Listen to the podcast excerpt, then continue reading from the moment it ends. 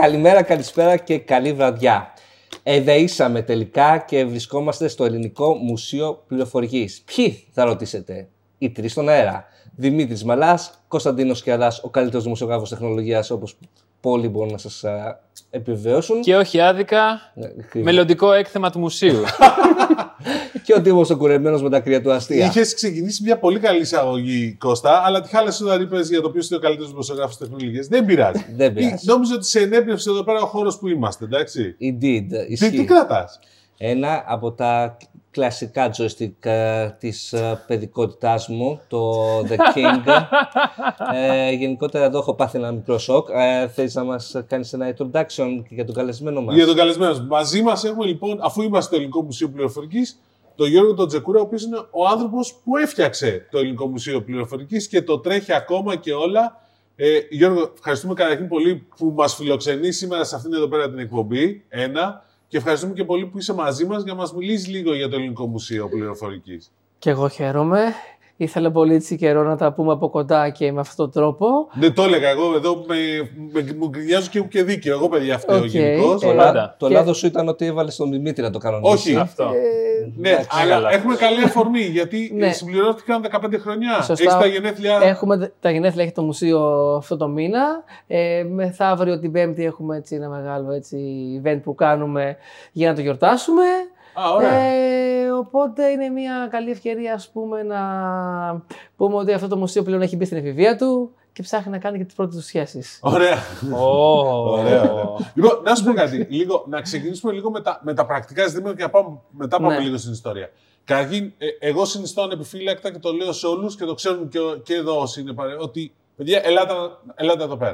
Να πω λίγο τη δική μου εμπειρία πρώτη. Ναι. Ο Δημήτρης έλεγε στην προηγούμενη εκπομπή, έχω πάει, ε, όταν μπήκα μέσα, έπαθα σοκ, ε, έκλαψα λίγο και έλεγα είσαι φλόρος, εντάξει, ε, τα ίδια και εγώ.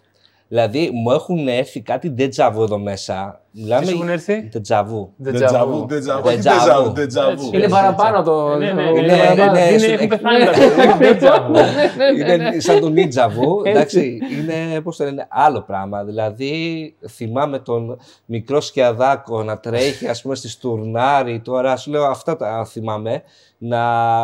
Εντάξει, τις δισκέτες έχω δει τα πάντα όλα. Δηλαδή, Σνάιντερ, πι σι. Silicon Graphics, Αρχιμίδη, ακόμα Αρχιμίδης που έχει εκεί πίσω. Πίσω μας είναι, για όσους εντάξει το ακούνε στο Spotify, στο Google ή στο Apple Podcast, δεν μπορούν να τα δουν, θα έχουμε κάποια πλάνα. Αλλά παιδιά από πίσω έχει τον Osborne που ήταν ένας από τους πρώτους, αν όχι ο πρώτος φορητός υπολογιστής. Ε, υπάρχουν... Αφήστε το, δεν υπάρχει. Γιώργο, πραγματικά πες. Απλίζα. Πίσω, ιστορικό ναι, μηχάνημα πίσω μας, ωραία. άι μπι εμ πι σι πενήντα ένα πενήντα, το πρώτο προσωπικό κομπιούτερ της, της άι μπι εμ. Ε, υπολογιστής με οθόνη αφής το ογδόντα τέσσερα της Hewlett Packard. Ε, κάποια πολύ ιδιαίτερα μηχανήματα που τότε εγώ ως πολύ μικρός τα διάβαζα στα περιοδικά και τα ζαχάρωνα, αλλά ήταν πολύ απλησία στο όνειρο για να τα αγοράσω. Ακριβώς και εγώ. Αυτές είναι οι μνήμες που έχω. Δηλαδή, εν τω μεταξύ, πέρα το πω στο κοινό μας, ε, βλέπουμε διάφορα συστήματα εδώ πέρα. Ω, oh, ήθελα να το πάρω, λέω αυτό. Ήθελα να το πάρω. Τίμος. Το έχω. Το έχω. ναι, ναι, ναι, έγινε λίγο αυτό. Ισχύει. Ναι, ναι, ναι, ναι. Κάποιο ήμουν φέρ... κακομαθημένο παιδί.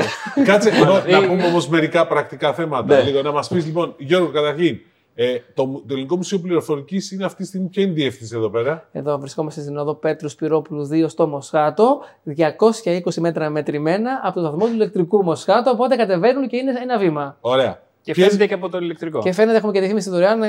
Το brand name. Πότε μπορεί να έρθει κάποιος ή κάποια να, να έρθει εδώ πέρα λοιπόν, να το. Ναι. Καθημερινά εννιά με πέντε και κυρίως το πρωί έχουμε τα σχολεία, να ξέρετε που ξαναχούμε. Και Σαββατοκύριακο που κυρίως ο κόσμος μας επισκέπτεται με μεγαλύτερη έτσι άνεση, έντεκα με πέντε το απόγευμα. Οικογένειες, παιδιά, μπαμπάδες που θέλουν να θυμηθούν, κεντρικά του θέλουν να μάθουν. Ε, περνάμε ωραία τη Σαββατοκύριακα εμείς. Κάνουμε και τουρνά. Είχαμε κάνει πρόσφατα ένα τουρνά Pac-Man. Λέμε να κάνουμε και Bubble Bubble και Tetris και, και Kick-Off. Και Kick-Off, σωστά. Yeah. Δηλαδή, εδώ λιώνουμε τα Σαββατοκύριακα. Και, σε... και αυτό μπορεί να γίνει. Ε, να αρθείτε, ελάτε. Δίνουμε και δώρα παλιά και καινούργια δώρα. Κλάβε, δεν είναι. Εδώ πέρα θα έρθει σήμερα και μπορεί να θυμηθεί. Παιδικό πάρτι μπορώ να κάνω εδώ πέρα. Ναι, ναι, έχουμε, κα... έχουμε κάνει πολλές φορές παιδικά πάρτι. Πολλές φορές. Ναι, ναι, έχουμε κάνει πολλές φορές παιδικά πάρτι. Περάσαμε πάρα πολύ ωραία, κόψαμε και τούρτες. Τέλεια. Εγώ και αυτά ζω, να ξέρετε. Γι' αυτά ζω. Πάμε λίγο λοιπόν τώρα, εντάξει. Παιδιά, ελάτε. Δείτε το. Ελάτε όπου και να κοιτάξω, το μεταξύ πέφτει το μάτι μου και μου έρχονται αναμνήσεις. Δηλαδή, όντως και εγώ θα κλάψω σε λίγο. Ε, Συγγνώμη, δεν φίλε. Και έσοφεν κάτι. Δεν είναι μόνο υπολογιστές. Έχει είναι παιχνίδια. παιχνίδια. Ε, ε, είδα πριν μπω στην τουαλέτα δεξιά ένα τέτοιο stand που είχε του Walkman, το πρώτο που μου είχε φέρει η γιαγιά μου από τη Γερμανία. Ένα Sony ε, τρελό. Έχει iPod από εκεί. Το πρώτο. Ναι. iPod. Zoom. Zoom. Ναι. Το πρώτο τηλέφωνο μου ήταν έγχρωμο Siemens σι δέν του ενενήντα επτά. αρ τζι μπι, πολύ καλό, το θυμάστε αυτό. Ναι, όχι, ε, το ες είκοσι πέντε ήταν καλύτερο το Siemens. Μετά το... που βγήκε. Εγώ είχα πάρει το ες εξήντα, νομίζω. ες εξήντα, ες εξήντα και εγώ αυτό είχα πάρει. Με πι τρία. Και έχει και τα πλαϊνά κουμπιά. Ε, ναι, ναι, ναι. Τα ξέρεις όλα αυτά, Γιώργο. Ε. Δηλαδή, σε έχουμε ρωτήσει διάφορα πράγματα και τα ξέρεις όλα γενικά. Ε, κα, κάθε, ναι, είναι το σπίτι μου. Κάθε μέρα βέβαια μαθαίνω καινούργια πράγματα. Ε, αλλά... Διαβάζοντας τα περιοδικά τα παλιά. Ε, α, να σου πω κάτι, τα περιοδικά τα παλιά για μένα είναι. Τα θεωρώ φοβερά. Πιο σημαντικά και από τα βιβλία. Μην παρεξηγηθούν οι συγγραφείς, ξέρετε για ποιο λόγο. Γιατί θεωρώ ότι είναι το screenshot κάθε μήνα. Mm. Βλέπεις ποια πρόσωπα είχαν παίξει, τιμές, ε, την αγορά. Οπότε είναι σαν να κάνω. Μου πεις Γιώργο, πες μου το Μάιο του ογδόντα τρία τι έγινε. Και... Τη ρωτώ, πάω Pixel, το διαβάζω. Έχει... Ε, έχουμε και τα περιοδικά. Ναι. Έχουμε και τα περιοδικά εδώ πέρα. Ναι, ναι. Γενικώς, παιδιά. Δηλαδή το... Λοιπόν, πότε ξεκίνησες? Λοιπόν, Μάιο δύο χιλιάδες οκτώ και λίγο πριν, αν θυμάστε, παίζαν παντού κανάλια κρίση, Lehman Brothers, έσκασε και όλα αυτά. Τέλος πάντων, ε, ήθελα να, ψε, να επισκεφθώ ένα μουσείο με υπολογιστές στην Ελλάδα. Λέω δεν μπορεί, θα το έχει φτιάξει κάποιος. Ένα μουσείο, ένα μουσείο, ένα δημοσίο έχει φτιάξει το Πολυτεχνείο, μια εταιρεία. Αποκλείεται το σχετικά μόνο εγώ πρώτος. Έτσι ήταν όντως, δεν το σχετικά μόνο εγώ πρώτος. Αλλά θεωρώ ότι μόνος μου το υλοποίησα αρχικά. Λοιπόν, και όπως είχε πει και μια συνάδελφός σας δημοσιογράφος πρόσφατα σε ένα. Τηλεοπτικό κανάλι που μας έκανε, έκανε μια παρουσίαση. Τι έκανε ο Γιώργος Τσεκούρας, λέει, το δύο χιλιάδες οκτώ, αφού δεν βρήκε ένα τέτοιο μουσείο, το ίδρυσε. Mm. Οπότε λοιπόν, κάπως έτσι πήγε το πράγμα. Τα πρώτα χρόνια φαντάζεστε ήταν πάρα πολύ πέτρινα, αλλά έγινε το εξής. δύο χιλιάδες εννιά έγινε μια δημοσίευση για το μουσείο και ξεκίνησαν να δίνουν αντικείμενα. Με ρωτάνε πάρα πολύ. Στο business plan δεν έχεις γράψει πώς θα βρεις τα εκθέματα. Λέω, δεν χρειάστηκε ποτέ αυτή η σκοτούρα. Έχουμε οκτώ χιλιάδες πεντακόσια αντικείμενα, τους κάνω, τους τρενάρω να μην δίνουν άλλα λίγο σιγά σιγά γιατί είναι τόσα πολλά. Και από εκεί που είχα κάτι πράγματα στο δωμάτιό μου και ένα τετρακόσια ογδόντα έξι και μερικά chip Game Boy παλιά, πέρασαμε σε μερικά χρόνια να έχω οκτώ χιλιάδες πεντακόσια αντικείμενα. οκτώ χιλιάδες πεντακόσια Τόσα είναι. τριακόσια ενενήντα υπολογιστές που δεν φαίνονται όλοι εδώ πέρα. δυόμισι χιλιάδες περιοδικά. χίλια διακόσια βιβλία. Μιλάμε, είναι χρονοκάψουλα εδώ. Ναι, oh, μα δεν καταλαβαίνεις. Εγώ αυτό που βλέπα πριν, λίγο που είχα και καιρό να έρθω και βλέπα και περισσότερα πράγματα, είναι ότι έχεις υπολογιστές κρυμμένους. Ναι, ναι. Θέλεις μεγαλύτερο χώρο, ε. Τι μου είπες, Δημήτρη, πρέπει να φύγεις, βρες άλλο χώρο. Ισχύει αυτό. Δεν ξέρω ποιος μας ακούει. Εσείς μας ακούτε εκεί έξω. Όχι μεσίτης όμως, δωρητής, δεν ξέρω. Επίσης, έχεις ένα πολύ μικρό εισιτήριο. Εγώ στο έχω πει το μικρό το εισιτήριο. Δηλαδή τα τέσσερα ευρώ που έχεις είναι. Πολύ μικρό το εισιτήριο, εντάξει, το δηλώνω. Ε, εδώ αξίζει παραπάνω. Εδώ να ξέρετε, όταν θα πάει στα δεκατέσσερα, ποιο να κατηγορήσετε. Ας με κατηγορήσουν γι' αυτό. αυτό εντάξει, με κατηγορήσουν κι άλλα κι άλλα. Γι' αυτό με κατηγορήσουν. δεκατέσσερα δεν θα το πάει ποτέ, αυτό το βλέπεις. Εντάξει. Ναι. Και λίγο παραπάνω πάει, θα είναι άλλη εμπειρία όμως, εντάξει. Εντάξει, μέσα, μαζί σου. Αυτό, όχι, πάει εδώ. Παιδιά, παιδιά, εδώ πέρα βλέπετε, να σου πω, δες εκεί πέρα στην γωνία που έχει τους κόμπακτους τους πρώτους φορητούς, δηλαδή. Παιδιά. Μόνο αυτά. Έχω βγάλει φωτογραφίες γιατί σου λέω συνέχεια όπου και έπεφτε το μάτι μου, έτρωγα συνέχεια. Πέντε και ένα τέταρτο δισκέτες. Καλά, ναι, αυτά ξέρεις τι άλλο βρήκα και έπαθα πλάκα. Πού το βρήκες αυτό, ρε Γιώργο? Ένα Napa εμ πι τρία player. Δηλαδή, Napa ναι. Ήταν ένα από τα πρώτα σι ντι εμ πι τρία που έπαιζε. Ναι, ναι. Ε, ε, ναι. Το, εμ πι τρία, το, το, το, είχα αυτό, το είχα και το είχα πάρει στο στρατό, αυτό το είχα εγώ. Κάτσε ναι, ρε φίλε, το Silicon Graphics εκεί πέρα το μηχάνημα που έχει, το οποίο αυτό θυμάμαι ήταν το όνειρο κάθε ενός που ασχολιόταν με τα, με τα γραφιστικά εκείνη την περίοδο. Ε, τον Napa κιόλας έκανε κανά, κοντά στα ογδόντα χιλιάρικα από ό,τι θυμάμαι. Μου το είχε πάρει ο παπάς μου δώρο και να πάω στρατό. Ναι, ναι, ναι. Μάλιστα. Κάποιοι που δεν είχαμε μπαμπά λοιπόν, απλά τα βλέπαμε και τα λιγουρευόμασταν. Κάποιοι που δεν είχαμε μπαμπά επίσης το πήραμε. ε, τι άλλο είδα που μου άρεσε. Καλά, έχεις. Αμίγκα. Εντάξει, αυτά. Αμίγκα τάρια εδώ είναι. Τα έχουμε, ναι. Αλλά ένα άλλο που μου άρεσε stand που έχεις ε, κουτιά από πι σι Towers Όπου βλέπεις βέβαια κάτι. Ναι. Και τότε δεν υπήρχαν τα πεντακόσια μίντι κουτιάς που υπάρχουν τώρα. Και δεν, έχει και δεν είχε και έι τι εξ ακόμα. Και δεν, δεν είχε και έι τι εξ ακριβώς. Ε, και εντάξει, τα disk drive, αλλά το creative, το πενήντα δύο επί, εντάξει, ναι, που έπαιζες με τριάντα, τριάντα δύο, μετά. Ο, ο φίλος μου πήρε το, το τριάντα δύο, πάμε να τον περάσουμε. Ε, είχα, είχα... Λέμε εποχές με μόντεμ είκοσι οκτώ οκτακόσια, ναι. Τι μου λες τώρα. Και δεκατέσσερα τετρακόσια. Και δεκατέσσερα τετρακόσια. Και, και είχα τριάντα τρία, εγώ εξακόσια και θεωρούμουν ο Θεός. τριάντα τρία κόμμα έξι κιλομπι πι ες. Είχε βγει U S B Robotics. Μετά βγήκε το ελληνικό, πώς το λέγανε το ελληνικό. Κρύπτο. Τάξα, κάτι θα βρούμε. Εννοείται πως έχουμε και από αυτά. Ε, ωραία, αυτό λοιπόν, πόσα, οκτώ χιλιάδες πεντακόσια αντικείμενα. Αυτή τη στιγμή κατα, καταγεγραμμένα, δηλαδή στην database οργανωμένα, δίνονται προστάγμα σε ένα, κάποια dexion. Ξέρω αυτή τη στιγμή, αν μου πεις, πες μου αυτό που το έχεις, πού ακριβώς θα πάω να το φέρω. Δηλαδή το logistics σε άλλο επίπεδο, χωρίς να έχω σαπ κάνει. Online υπάρχουν αυτά κάπου που μπορεί κάποιος να κάνει το virtual tour ή ε, πρέπει να έρθω. Ε, να βγει, δηλαδή το χώρο μπορεί να το κάνει και virtual αυτό το, το μουσείο μια βόλτα. Να πω τώρα δεν έχει καμία σχέση. Δωρεάν είναι αυτό το virtual tour και επίσης κάνουμε κάτι άλλο το οποίο είναι από πέρυσι που το έχουμε ξεκινήσει. Κάνουμε εξαναγήσεις εξ αποστάσεως. Ah, έχουμε κάνει σε σχολεία εκτός Ελλάδος, ε, Ντουμπάι, ε, ελληνόφωνα σχολεία της Αλβανίας. Oh. Ε, Γερμανία, Αυστραλία, ε, φυλακές Κορυδαλού, τρομερή εμπειρία. Ναι. Σχολείο των φυλακών Κορυδαλού. Ναι, όντως, τα, ναι. Γιατί και κράτησε παραπάνω από το προβλεπόμενο, γιατί σκέφτεται ότι αυτοί οι άνθρωποι το ήταν σαν ένα παράθυρο, μία διέξοδο να βγουν έξω, εισαγωγικά. Ναι. Και ήταν από τα καλύτερα που έχω κάνει εδώ μέσα. Πραγματικά, ε, εγώ με το κύμπαν εδώ έτρεχα και μου λέγανε θέλω να δούμε και αυτό. Είχα και εκείνο, θέλω να δω και το άλλο. ε, πέραν αγαπητικά. Ποιο ήταν αγαπημένος. Δεν έχω, είναι καλή ερώτηση, μου κάνουν συχνά, απλώς δεν έχω μόνο ένα, είναι αρκετά. Ε, να πω ότι είναι ένας υπολογιστής της άι μπι εμ του χίλια εννιακόσια ενενήντα πέντε, ο οποίος κλείνει έτσι, και το λεγόταν Butterfly, και κλείνει πάρα ναι. πολύ όμορφα. Ε, να πω επίσης, ε, άλλο αγαπημένο, το Atari δύο χιλιάδες εξακόσια. Oh. Εντάξει, εκεί στη βλοκάτη το έχω, με τη βλοκάτη της γιαγιάς μου. Πρόσεξε, όχι το, όχι το άλλο που ήταν από την κατασκευαστή που είχε μέσα τα παιχνίδια ενσωματωμένα. Ναι, ναι, αυτό με τα κάνετε. Βάλε, βγάλε αυτό. Τα κάρτριτς, φίλε, ναι, δεν ναι, τα κασέτα. Ναι, ναι, ναι, αυτό ακριβώς. Εγώ ήταν τον πρώτο υπολογιστή Άμστρα εξακόσια είκοσι οκτώ με έγχρωμη οθόνη. Τότε ήμουνα... Δεν είχε έγχρωμη όμως. Είχε. Είχε εξωτερική. Υπήρχε εξωτερική. εξακόσια είκοσι οκτώ είχε και έγχρωμη οθόνη. Η απλά ήταν μπλε. Πράσινο ήταν. Όχι, παιδιά, υπάρχει και έγχρωμη οθόνη. Εντάξει, μπορεί να υπάρχει. Μπορούσε να τη συνδέσει μετά σίγουρα, εντάξει. Όχι, εγώ το αγόρασα μαζί από στον Άρη. Με έγχρωμο τέτοιο, είχε εκατό χιλιάδες δραχμές το χίλια εννιακόσια ογδόντα επτά. Μήπως είχαν βάλει και από, την, από τον άλλο υπολογιστή. Όχι, ήταν της, από τη μαμά okay. αυτό. Ελένη Κουνάνη. Okay. Ο Ελένη Κουνάνη Computers. Εντάξει, τι θυμάμαι. Δεν ξέρουμε. Εντάξει, λοιπόν, ιστορικές στιγμές. Ιστορικές, ναι. Να πούμε επίσης κάτι ότι έχουμε και... Εγώ πάντως θυμάμαι ότι ήταν πράσινη οθόνη. Ναι. Το... Είχε και με πράσινη, είχε ή μονόχρωμη ή έγχρωμη. Α, οκ, εντάξει. Ναι, ναι, ναι. Να πούμε έχουμε λίγο λίγο δημοσιογράφο εδώ πέρα. Έχουμε και ένα που... φίλο απέναντι, τον Κυριάκο τον Μακαρονίδη, που είναι εδώ φίλος του μουσείου, να τα πούμε και αυτά. Ο οποίος μου κάνει νόημα, όχι, δεν είναι έτσι. Και εγώ... Δεν ήταν τηλεόραση. Στην τηλεόραση, Στην τηλεόραση συνδέαμε τους, το Commodore.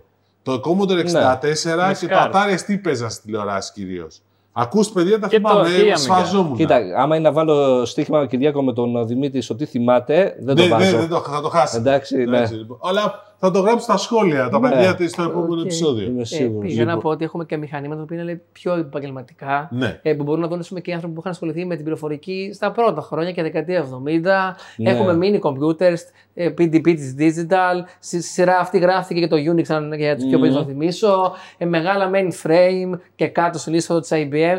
Ωραία τη Βουλή των Ελλήνων. Αυτά που έχει τα handheld computers τη Ion εκεί πέρα. Και αυτά είναι πολύ σημαντικά επίσης, άλλη κατηγορία. Γενικά, για κάθε ηλικία και για κάθε επαγγελματία ή ερασιτέχνη θα ακουμπώσει κάπου το κομμάτι του. Και δεν το λέω για να υπηρεσπιστώ το μουσείο, αλλά εδώ όχι, πέρα. Το λέμε επίσης. Ναι, οκ. Okay. Είναι, είναι χρονοκάψουλα. Είναι εμπειρία. Εμένα μου αρέσει που η όλη εμπειρία ξεκινάει από τη στιγμή που θα περάσει την πόρτα. Ναι. Πάρε τα work, πώς τα, τις άι μπι εμ, τα workstation, τα, τα μεγάλα, τα, τα, τα mainframes, ναι. ναι. Και μετά καθώς ανεβαίνεις στα σκαλιά βλέπεις και κορυφαίες προσωπικότητες της πληροφορικής. Από... Ναι. Και του σινεμά. Αυτό δεν σου έκανε εντύπωση. Ναι, είναι... Η Hedy Lamarr. Hedy Lamarr. Το οποίο είναι πολύ άγνωστο στον γενικό κόσμο, ότι η Hedy Lamarr που ήταν από. τις πιο, πώς να το πω, πανέμορφες, ναι, όμορφες και... γυναίκες του Hollywood εκεί στη δεκαετία σαράντα πενήντα κτλ. Ήταν επίσης από τα μεγαλύτερα μυαλά. Έχει, έχει και δύο πρωτιές που δεν θα τις πω γιατί μπορεί να σας ακούνε μικρά παιδιά, δεν θα τις αναφέρω. Ναι, ναι, εντάξει. Wikipedia.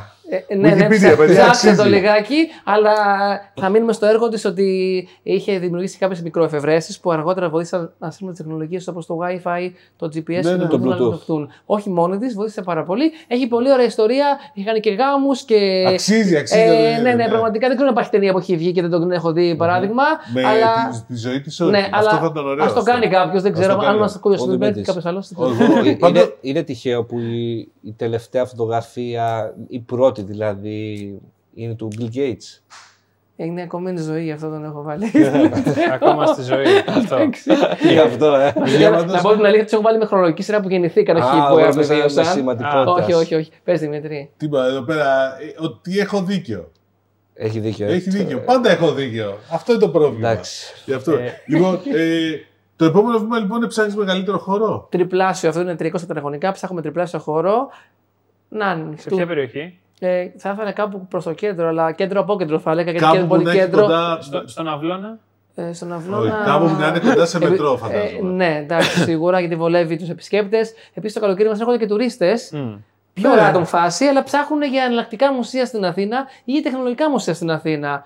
Επίσης, να πω ότι στο Παρίσι δεν, δεν υπάρχει μουσείο πληροφορικής αυτή τη στιγμή. Υπήρχε παλιά, δεν υπάρχει. Σουρα. Στο Βέλγιο το ίδιο. Μου έχουν έρθει πολλοί Γάλλοι και μου λένε: Ω, λαλά, εδώ πέρα έχουμε τη χαρά μας. Δεν κάνουμε πλάκα, σοβαρά σας το λέω. Λέλα, αυτό είναι ωραίο. Θα ανοίξω παράδειγμα εκεί πέρα. Άρα ψάχνεις yeah. μεγαλύτερο χώρο.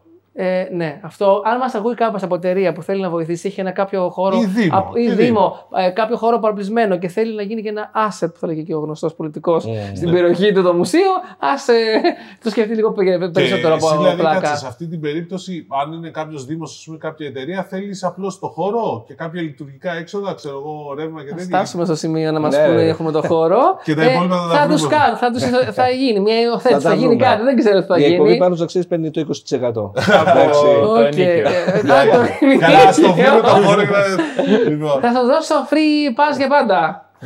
Μουζέον pass. Θα βάλεις το πρόσωπο του Σκιαδά δίπλα από τον Bill Gates. Έκλεισε. Με τι υποκατοστιτλούδι, ότι έχεις κάνει, ότι είσαι απλά... Έφτιαξε site πριν την Google. Ιδρύθηκε πριν την Google. Ωραία, θα σε ρωτήσω τώρα. Αν κάποιος έχει κάτι το οποίο θεωρεί παλιό και θέλει πώς επικοινωνεί μαζί σου. Η ελ εμ πι τελεία τζι άρ το site, υπάρχει και το τηλέφωνο του μουσείου που είναι το δύο ένα μηδέν τρία επτά μηδέν ένα μηδέν, υπάρχει και το επίσημο site, email info at l m p dot g r. Παίρνω τηλέφωνο, σωστά, ναι, σωστά. Να πω κάτι αστείο που μου τυχε τώρα με που λέτε για δωρεές. Τέχνη μου βεβαίνουν διάφορα πράγματα. Με παίρνει τηλέφωνο ένα, ένα παιδάκι και δεν ήξερε να πει καλά το τηλέφωνο που ήθελε να δωρήσει και στην αρχή λέω τώρα ποιο μοντέλο αυτό, τι μου λέει τώρα αυτό και μου λέει ναι γεια σας, ε, θέλουμε να σας δώσουμε το Nokia τρεις χιλιάδες τριακόσια δέκα. Πάμε ξανά, το Nokia τρεις χιλιάδες τριακόσια δέκα. Ε, λέω εννοείς το Nokia τρεις χιλιάδες τριακόσια δέκα, ναι μου λέει. ε, το παλιό ε. Ναι, ναι και λέω τώρα εμείς το έχουμε μάθει όλοι αλλιώς και ναι, ναι, τον είχε ναι. σκέψει, δεν ήξερε καν το όνομά του να το προφέρει. Πού δεν το ξέρει. τρεις χιλιάδες τριακόσια δέκα. Του παπά θα ήταν. Ναι, ναι, ναι, ναι. Και το παλιό. Μας έδειξες ότι ψάχνεις το keynote της Microsoft. Ε, ναι, αν το είχε κάποιο. Εντάξει, εγώ δύσκολο γιατί αποσύρθηκε πολύ γρήγορα. Αν το είχε κάποιο. Δεν έχεις πάντως και τα οκτώ χιλιάδες πεντακόσια εδώ πέρα αντικείμενα. Όχι, βλέπετε τα λιγότερα. Γι' αυτό θέλουμε άλλο χώρο. Τα πιο πολλά είναι κρυμμένα. Κρυμμένα, αποθηκευμένα βασικά. Υπάρχει μια βασική συλλογή που μπορεί να δει κάποιος και θα πάρει σίγουρα μια γεύση για το, το τι υπήρχε στην ιστορία των υπολογιστών της τεχνολογίας. Αλλά το πολύ υλικό θέλω χώρο, θέλουμε χώρο για να το εκθέσουμε. Και αυτή για να το αναπτύξει και να το οργανώσεις καλύτερα. Στο μυαλό μου, παιδιά, το έχω και, και εγώ και οι συνεργάτες μου το έχουμε ακόμη μεγαλύτερο και, και με άλλη εμπειρία. Θέλω π.χ. να έχουμε ένα δωμάτιο το οποίο θα είναι φτιαγμένο όπως ένας υπολογιστής σαν τον ENIAC. Να μπαίνεις μέσα και να βλέπεις λιχνίες, φωτάκια, να είναι αυτό το πράγμα. Έτσι το έχω στο μυαλό μου. Ωραία. Αν ακούει κανένας Καυκάς. Να δώσει καμιά λάμπα, δεν ξέρω κάτι να μας βοηθήσει. Συγγνώμη, κόψα να δεν είναι καλό αυτό. Όχι, δεν το κόβουμε τίποτα, φίλε. Όχι, εδώ. Είναι από τις λίγες περιπτώσεις που δεν θα κόψουμε τίποτα γιατί πραγματικά θέλουμε. Εγώ δηλαδή είμαι πολύ φαν. Αλλά αν θέλει κάποιος επικοινωνεί μαζί σου, ναι, να ναι. δεις. Σωστά. Και κρίνουμε αν αυτό είναι κάτι το οποίο μπορεί άμεσα να μπει στη συλλογή. Επίσης, αν είναι κάτι πιο καινούργιο, επειδή καλώς ή κακώς τα χρόνια περνάνε και εμείς μεγαλώνουμε και τα εκθέματα μαζί, τώρα πλέον, αν κάτι είναι το ενενήντα οκτώ, εγώ πρέπει να αρχίσω να λέω ότι μάλλον το θέλω, γιατί είναι είκοσι πέντε χρόνια πίσω. Ε, ναι, αλλά. Εδώ σιγά-σιγά και το δύο χιλιάδες οκτώ ναι. μπορεί ε, να ε, λες. Δηλαδή, ότι κάποια πράγματα είναι σημαντικά. Δηλαδή, το πρώτο smartwatch, ας πούμε, καλό είναι να υπάρχει κάπου εδώ πέρα. Ποιο είναι το πιο παλιό αντικείμενο που έχεις? χίλια εννιακόσια πενήντα πέντε, μία μνήμη Φερρίτη. Memory Core. Εκεί το έχουμε. Ε, Ρωσικής κατασκευής. Ένα πολύ. Και τα πιο παλιά αυτά τα φτιάχνανε κάποιες γυναίκες, λέει, στη μικροσκόπιο, γιατί περνάγανε στα... στο φερίτι τα ανήματα του καλωδίου. Πολύ καλό. Αυτό πάρα πολύ σπάνιο. Και το πιο καινούριο. Ε, το πιο καινούριο, εντάξει, θα σας φτάσω κάπου, τι να σας πω τώρα, στο δύο χιλιάδες επτά-δύο χιλιάδες οκτώ, που είναι το πρώτο iPhone το δύο τζι και το πρώτο με Android το έιτς τι σι Dream. Κάπου εκεί, ας πούμε. Βρίσκεται και πράγματα που έχουμε παρουσιάσει το εικονοτηλέφωνο. Ναι, ναι, ναι, σωστά, σωστά. Πάντως για τα παλιά που λέτε, επειδή έχω και πολύ μικρά παιδιά εδώ πέρα και εγώ παθαίνω ηλικιακό σοκ. Κάποιο τώρα επτάχρονα, παιδιά οκτάχρονα, μου λέει εδώ πέρα, συνεκτιμάσταν στο, στο πρόγραμμα, στην ξενάγηση, μου λέει: Ω, ω, μου λέει, έχετε και το πατρικό μου μηχάνημα. Ναι. Ποιο είναι το πατρικό σου μηχάνημα? Το PlayStation ένα. Mm. Και λέω, εγώ το έχω αγοράσει αυτό. Okay. ναι, και είπε ότι είναι το πατρικό του μηχάνημα. Ναι, ναι, ναι. Συγγνώμη για τους πιο μεγάλους, αλλά θεωρείστε αρχαίο το PlayStation ένα. Ε, είναι αρχαίο για κάποιους. Αυτές οι ηλικίες ναι. όντως εντυπωσιάζονται εδώ πέρα. Δηλαδή, καταλαβαίνουν την εξέλιξη της τεχνολογίας. Δηλαδή, νομίζω δύσκολο να, να το καταλάβουν. Ε, έχουμε τον τρόπο και μέσα, και μέσα από διάφορα πράγματα που σου λέω και μέσα από το χιούμορ να τους περάσω τις πληροφορίες. Ε, σίγουρα τους εντυπωσιάζει το γεγονός ότι υπήρχε ζωή πριν το ίντερνετ και τους εξηγόταν κανονικοί άνθρωποι με χέρια, πόδια, αυτιά, μαλλιά, οι οποίοι επικοινωνούσαν, εκπαιδευόντουσαν, ερωτευόντουσαν χωρίς το ίντερνετ. Αυτό. Επίσης, βλέπουν τα μηχανήματα πίσω και λένε αυτά πότε είναι εκατό χρονών. Τα μπερδεύουν λιγάκι, τους φαίνονται πάρα πολύ αρχαία. Επίσης, όταν ακούνε ότι είχαν ταχύτητα λειτουργίας ε, MHz, τρελαίνονται. Mm. Η μνήμη RAM Kilobytes τέσσερα, πάλι τρελαίνονται. Ε, γενικά, κάτι που το έχετε παρατήσει και ποτέ σε παιδιά είναι ότι έχουμε λίγο χάσει την υπομονή. Θέλουν όλα πολύ oh. γρήγορα να γίνουν. Οπότε κάτι που είναι αργό, βάζω παιχνίδι στον Άμστρα τον, τον, τον τετρακόσια εξήντα τέσσερα με την κασέτα. Με την κασέτα και λέει, oh. και είναι φάση, ναι, τώρα βάλουμε να παίξω. Ναι, περίμενε να το γυρίσω. Α, γίνεται και αυτό. Ναι, το μπορεί... κάνουμε εδώ μέσα. Ah, αλλά δουλεύουν πολλά. Αλλά είναι στη φάση, ε, ναι, τώρα πότε παίζω, ποιο το που πατάω. Φέτα, περίμενε λίγο. Αν θες το καινούργιο πήγαινε στο Xbox, να σε πάω αλλού. ε, κάπως έτσι. Αλλά γενικά περνάμε καλά. Ειδικά όταν φτιάχνω στην συγκρινάγηση μισή ώρα εκπαιδευτικό κομμάτι και μετά ψυχολογικό. Όλοι alert, πάμε να παίξουμε. Μισό. Ε, ποιοι, όταν έρχονται όμως, άστα σχολεία, όταν έρχονται ναι. γονείς με παιδιά. Οι γονείς κλαίνε όπως κλαίω εγώ και ο Κώστας που λέγαμε, ή είναι πιο πολύ τα παιδιά? Συγκινήθηκε ο Κώστας. Συγκ... Και καλά, καλά, καλά. Ε, Κύλησε ένα δάκρυ. Ναι, πιο πολύ. Βάλαμε στα γόνια του,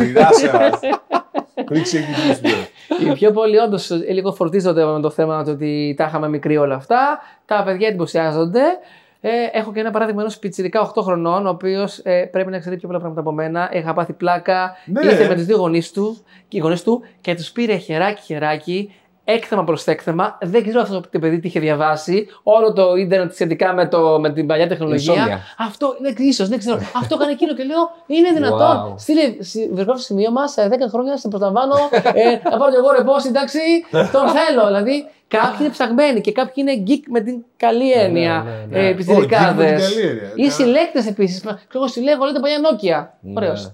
Συγγνώμη, το έχεις το Panasonic το πολύ μικρό, κάτι μικρά κινητά που είχε ναι. τεράστια. Ναι, ήταν μια εποχή που είχαμε μανία να φτιάξουμε τα πιο μικρά κινητά. Ναι, θυμάστε, ναι, μανία μεγάλη. Ναι, ναι. Ανταγωνισμός, Nokia ογδόντα δύο δέκα, Panasonic τζι πενήντα, ε, Sony Ericsson το Xperia το μικρό, το Mini. Αυτά. Oh. Πληκτρολόγια πάνω στα τέτοια, στα κινητά. Oh. Εν τω μεταξύ, βλέπω από την άλλη, στην άλλη γωνία υπάρχουν, βλέπω τα software, ε, λειτουργικά συστήματα κυρίως, και δεν είχα δει ποτέ τα κουτιά τους. Ε, γιατί. γιατί? Μην πεις, άστα, άστα, άστα φίλε, άστα φίλε. Εντάξει, δεν ασχολούμασταν πολύ με κουτιά τότε, όσο είχε αφορά το λογισμικό. Και πώς είχες τις δισκέτες? Κάτι verbatim είδα, κάτι μνήμες μου ήρθαν, τέλος πάντων. Να θυμηθούμε και τα Windows που είχαν τα ελληνικά ξεχωριστά, του Πουλιάδη και αυτά, πριν είναι ενσωματωμένες οι γλώσσες. Και επίσης και στον εκτυπωτή πρέπει να βάλεις drivers, πρόγραμμα για να εκτυπώσει ελληνικά και η οθόνη για να δείξει ελληνικά. Πήγα πάλι πίσω παλιά. Και μη τυχόν έβγαζες καμιά κάρτα στο σύστημά σου και έπρεπε να παίξεις μετά Ι Αρ Κιους και έκανες διαδέσεις στον Θεό. Και μετά ευτυχώς ο Bill Gates έφτιαξε το Windows ενενήντα πέντε και μάθαμε το Plug and Play. Άλλες εποχές. Μπορούμε να μιλάμε για ώρες. Δεν μπορούν να τις εκτιμήσουν. Αυτό λέω τα παιδιά τώρα. Δηλαδή, ένα άλλο παιχνίδι που θέλω να βάλεις εδώ στα παιδιά είναι βάλ τους ένα Walkman και πες τους, έχει το, αυτή η πλευρά δέκα τραγούδια. Πήγαινε μου στο τρίτο. Άμα το πετύχεις, να καταλάβουν, ας πούμε, ότι για να πετύχεις το τρίτο τραγούδι, ας πούμε, έπρεπε να ψάξεις. Με το αυτή προς πίσω. Ναι, όχι, μου λένε πατάς το κουμπάκι. Ποιο κουμπάκι? Δεν υπάρχει track δύο. Είναι με το αυτή. Είναι χειροκίνητη διαδικασία. Και εγώ θυμάμαι η πρώτη μου επαφή με το σι ντι player. Αυτό ήταν που μου έχει μείνει. Λέγανε για τον ήχο ότι είναι κρυστάλλινος και όλα αυτά. Δεν με ενδιαφέρει καθόλου. Όταν είδα ότι μπορούσα να, επι... να πάω στο επόμενο, τρελάθηκα. Λοιπόν, ε, όσοι έρθετε και όσες έρθετε, να μας γράψετε τις εντυπώσεις σας από εδώ πέρα. Ένα. Δεύτερον, πείτε μας αν θέλετε να ξανακάνουμε κομπή, ίσως και live από εδώ πέρα, mm. γιατί είναι μια συζήτηση που κάναμε. Μήπως κάνουμε ένα είδος πάρτι, ίσως κάτι τέτοιο. Εγώ είμαι μέσα σε αυτά. Ο Γιώργος είναι μέσα σε αυτά. Ε, ε, είμαι ήδη στο πάρτι και δεν το ξέρεις. Δεν το, δεν το ρώτησα πριν κιόλας, για ξέρω, δεν το ρώτησα καν. ναι, ναι, ναι. Λοιπόν, χρόνια πολλά, Γιώργο, επίσης. δεκαπέντε χρόνια να τα κατοστήσετε. Φοβερή δουλειά. Φοβερή δουλειά. Συγχαρητήρια. Να συνεχίσεις έτσι και θα προσπαθήσουμε να σε βοηθήσουμε όπως μπορούμε. Και το λέμε ειλικρινά και οι τρεις. Το ξέρω, δεν είναι μαρκετιστικό, το ξέρω ότι το εννοείται. Δεν είναι μαρκετιστικό. Το ξέρω, το ξέρω ότι το εννοείται. Γι' αυτό και εγώ το εκλαμβάνω ως τέτοιο. Γιώργο, σε ευχαριστούμε πάρα πολύ. Και εγώ, χαιρετώ. Θα περιμένω στο μουσείο και τους όσους μας ακούσανε και μας είδανε. Λοιπόν. Πολύ ευχαριστούμε τον Γιώργο, εντάξει, για όλα όσα μας είπε. Εμείς συνεχίζουμε την εκπομπή από εδώ μέσα, mm. από το Ελληνικό Μουσείο Πληροφορικής στο Μοσχάτο. Ξαναλέμε, παιδιά, είναι διακόσια είκοσι μέτρα από το σταθμό του ηλεκτρικού. οκτώ χιλιάδες πεντακόσια αντικείμενα. οκτώ χιλιάδες πεντακόσια αντικείμενα έχει καταγεγραμμένα, δεν τα έχει όλα δυστυχώς εδώ πέρα. Πέτρου, Όταν... Πέτρους Σπυροπούλου δύο, Μοσχάτο. Μοσχάτο, παιδιά, ελ εμ πι τελεία τζι αρ. Mm-hmm. Μπείτε, λάτε, πραγματικά δηλαδή αξίζει δύο ώρες ένα Σαββατοκύριακο. Τα μάλα. Τα μάλα, ναι, σωστό. Τα μάλα. Αξίζει, παιδιά, πραγματικά δηλαδή, σας μιλάω, είναι εμπειρία, ειδικά για όσους είναι στην ηλικία μου, θα θυμηθούν τα παλιά. Και δεν είναι μόνο αυτό, είναι ότι αυτό που μας είπε ο Γιώργος, ότι μπορούν να χειριστούν τα μηχανήματα. Όχι, λειτουργούν τα περισσότερα. Όλα, όχι όλα, αλλά είναι λειτουργικά. Παιδιά, μας άνοιξε πριν ξεκινήσουμε, μας άνοιξε το Silicon Graphics, τον υπολογιστή, δηλαδή. Εκεί τρελάθηκα. Δηλαδή, αυτό ήταν όνειρο ζωής. Κάποτε πηγαίναμε σε εκθέσεις. Ναι, αλλά δεν ξέρεις ότι δεν μπορούσες να αναπτύξεις εκεί πέρα τίποτα, γιατί ήσουν άσχετος. Ήταν για επαγγελματίες. Ναι, ρε φίλε, αλλά έβλεπες τα demo πάνω σε αυτά. Ναι, θυμάσαι. Ναι, έχουμε okay. περάσει κάτι τέτοιες στιγμές. Ή, το, ή τον Αρχιμίδη. Τώρα εδώ πέρα ναι. θα με θυμηθούν όλοι όσοι είναι η δική μου ηλικία και ασχολούνταν με πληροφορική τη δεκαετία του χίλια εννιακόσια ογδόντα. Πηγαίναμε στην ε, πλατεία Κάνιγος, εκεί στη γωνία με την Ακαδημία, που ήταν το. Η αντιπροσωπεία της ε, Ακόν, που mm. δεν θυμάμαι πώς τη λέγανε την εταιρεία, όποιος θυμηθεί να το γράψει, και πηγαίναμε που ξεχασέβαμε τον demo. Mm. Εντάξει, μπορεί να καθόσουν μισή ώρα να βλέπεις τον demo, που ήταν mm. τόσο εντυπωσιακό. Εντάξει, τι συζητάμε τότε. Και κόζω υπολογιστή σε αυτός τριακόσιες χιλιάδες δραχμές, που τότε ήταν. Τρεις μισθοί. Ήταν σαν να είναι πέντε χιλιάδες ευρώ σημερινά. Mm. Κάτι τέτοια νούμερα. Λιγότερα από. Εντάξει, εγώ γενικά μεγάλωσα εξάρχεια. Κάθε μέρα στην. Φαίνεται. Δηλαδή, ναι, στη στουρνάρη. Αυτό δηλαδή το αντιξουσιαστικό που βλέπετε πάνω μου, εκεί διαμορφώθηκε. Ποιο? Ε, συνεχίζω. Οπότε. Αγκαρσία, ε. Κάθε μέρα ήμουν στον άνοιγμα. Κάθε μέρα. Πού? Στον Άρη. Α, στον εγκεφαλό, στην κυρία Σοφιά. Ακριβώς. Το Μασόφτ, για όσους ξέρω σίγουρα γνωρίζουν. Ε, και. Πόσα μα... μαγαζιά, πόσα... πόσες εμπειρίες έχω, ας πούμε, από εκεί πέρα, πόσα πράγματα που δεν μπορούσα να πάρω και έκλαιγα και η μαμά μου έλεγε «Κώστα, όχι, μην κλαις, μην κλαις». Κάποια μέρα κλέψε εδώ, ρε φίλε. Και σήμερα. Σε κάποια άλλα παιδάκια, ας πούμε, η μαμά του τα πένε, χωρί... Α, έβηξω τιμουλισμού, κάτσε να του πάρω μία μήκα oh, πεντακόσια. Όχι τιμου... πεντακόσια, τη χιλιάρα. Α, δεν χρειάζεται να βήξει καν. πεντακόσια, μάζευα το χαρτζηλίκι μου. Σωστό, ναι. Λοιπόν. Τι είναι χαρτζηλίκι? Ε? Τι είναι χαρτζηλίκι? Δεν ξέρω. Λοιπόν, πάμε λίγο τώρα. Ήτανε τέτοιο, για να μην στεναχωριέμαι επειδή δεν έχω πατέρα. Αυτό τρολάρει, παιδιά, δεν υπάρχει. Λοιπόν. Γιατί δεν εμπλήσει και για μένα αυτό. Να το ξανακάνουμε εδώ, φαίνεται. Θα ξανάρθουμε, γιατί περνάμε καλά. Λοιπόν. Πάμε σχόλια. Πάμε σχόλια. Από το site Troy ντι εξ, έτσι γερά. Ο Ιάσονας μη, αν το... Πότε θα βγει το κουπόνι για Fiber in the Subway? Πρώτη φορά βλέπω μετρό που δεν κοιτάει κανένα στο κινητό. Λέτε στους επόμενους Ολυμπιακούς Αγώνες Αθήνας. Ε, είναι και άλλη ερώτηση, περίμενα ένα. Να πούμε, Fiber in the Subway. Δεν κοιτάει κανείς στο κινητό. Κάνεις λάθος, φίλε. Το κοιτάνε το κινητό γιατί παίζουν ή παιχνίδια ή βλέπουν ταινίες. Mm. Ναι, δεν έχει, συμφωνώ, εκνευρίζομαι και εγώ πάρα πολύ. Έχουν πει ότι θα το στήσουν τώρα. Το στήσουν, έπρεπε ήδη να έχουν βγει πέντε σταθμοί, οι πρώτοι, από ελληνικό προς, ε, προς Σύνταγμα. Και στο λέω γιατί το τσεκάρω, είμαι εγώ, το χρησιμοποιώ εκεί το μετρό και δεν παίζει. Μετρό είναι αυτό που μπαίνει πολλοί κόσμος σε ένα βαγόνι. Γιατί? Δεν με παρατάτε, κυρίως σας, ναι, λοιπόν. Έχει, έχει κλιματισμό. Ε, ο Ιάσονας συνεχίζει. Μαλά λομπίστα κάνει άμυνα στο ότι δεν υπάρχει συμμετρικό upload γιατί δεν ζητάνε οι πελάτες του καρτέλ Deutsche Telekom Σοκράτης Νούρε Ουάν. Μάλιστα. Σοκράτης. Τώρα δεν κατάλαβα. Το να κάνω άμυνα είναι να επιτεθώ, να πω. Εμείς έχουμε πει ότι έτσι λένε, ότι ισχύει, όχι. Αλλά τέλος πάντων. Δεν το κατάλαβα το νόημα, ίσως, έτσι όπως θες να το πεις. Λοιπόν, ε, Μάνς εκατόν δεκαοκτώ. Ε, θα ήθελα, ακούγοντας το προηγούμενο podcast για τα πάνελ που έχει κάνει πολλά ο Δημήτρης, για σκέπαστο σε σπιτάκι κήπου, ποιο πάνελ προτείνει? Για σκέπαστο. Oh, μάλλον τον Τίμο ρωτά για αυτά τα πολύ οτιλίστα, καλό, πάνελ. Πολύ καλό, έχω να πω. Μπράβο. Πολύ δημιουργική σκέψη. Ε, όσον αφορά τους συνδρομητές της Κοσμοτέ τι βι, τα νούμερα ενδέχεται να είναι πλασματικά από τη στιγμή που υπάρχει επιλογή πληρωμής με το μήνα ή με τη μέρα, χωρίς δηλαδή ετήσια δέσμευση. Αυτή είναι μια επιλογή η οποία δεν υπάρχει στην Nova Ion. Εγώ προσωπικά τώρα που τελείωσα το πρωτάθλημα και το σι εϊτς ελ. Το τσάμπ, τι είναι το C, Champions League, ναι. Τσουλού, τσουλού, τσουλού. Φίλε, εγώ ξέρω το εν έιτς ελ. Τι είναι το εν έιτς ελ? Το εν έιτς ελ. Ελληνικά το γράφει, τσουλού. Θα σταματήσω τη συνδρομή που πληρώνω το τελευταίο δίμηνο για τα συστηματικά παιχνίδια. Οκ. Τα νούμερα δεν πραγματικά αλλάζουν συνέχεια, έχεις δίκιο. Πάντως νομίζω η Nova, αν και όχι νομίζω απευθείας. Το δίνει, παιδιά. Δίνει κάποιοι. Μπορείς να σταματήσεις, ρε παιδιά. Όπως είναι το αλλάζει το ενεργοποιητικό. Ένας φίλος μου έχει πάρει μέσω ενός συνεργάτη της Nova πακέτο που βλέπει όχι την Premier League, την EuroLeague και την Super League. Καλά, εντάξει, τώρα αρχίζαμε μια συζήτηση. Η EuroLeague μπορείς να τη δεις και από το EuroLeague τι βι και όλα. Και όλα. Λοιπόν, πάμε τώρα στα, στο. Πες Spotify, έχουμε? Όχι. Δεν έχουμε. Έχουμε Spotify, απλά δεν έχουμε. Δεν έχεις βρει τα σχόλια, βρέστα. Ή δεν έχεις σχόλια από το Spotify. Λοιπόν, ξεκινάω. Η Ζινεβιέρ Ντελιονές. Έχουμε και γυναίκα. Περιμένουμε πώς και πώς κάθε Τρίτη η Αγία Τριάδα της τεχνολογίας. Πολλά μπράβο στους καλύτερότερους, μάλιστα. Πα, Αγία Τριάδα. Πολύ ωραία. Καλησπέρα στην παρέα. Θοδωρής Αγγελόπουλος. Είδα τον Δημήτρη που έκανε πώς το πρωί της προηγούμενης Τρίτης. Συντάμε ότι πάει Μόναχο και ανησύχησε ότι καθυστερήσει το επεισόδιο. Καλά να περάσει και περιμένουμε τα νέα. Θα τα πούμε σε λίγο. Έρχονται. Unboxing Planet, Dune Part δύο και φυσικά όποιος θέλει να το δει μόνο σε αίθουσα και με πολύ καλό ηχητικό setup Dolby Digital. Οκ. Mm-hmm. Okay. Ε, Unboxing Planet, δεύτερο. Η τελευταία καλή παρουσία του Νίκολα Κέιτς ήταν στο History of Swear, Swear, Swear Words, yeah, του Netflix. By the way και στο Pig. Βλεπότανε. Yeah. Ποιο είναι το History of Swear Words? Μία σειρά στο Netflix. Σειρά. σειρά. Ναι, που αναφέρεται σε συγκεκριμένες λέξεις κακές. Και έχει... Α, είναι ντοκιμαντέρ δηλαδή. Ντοκιμαντέρ, ε, είναι, είναι ωραίο.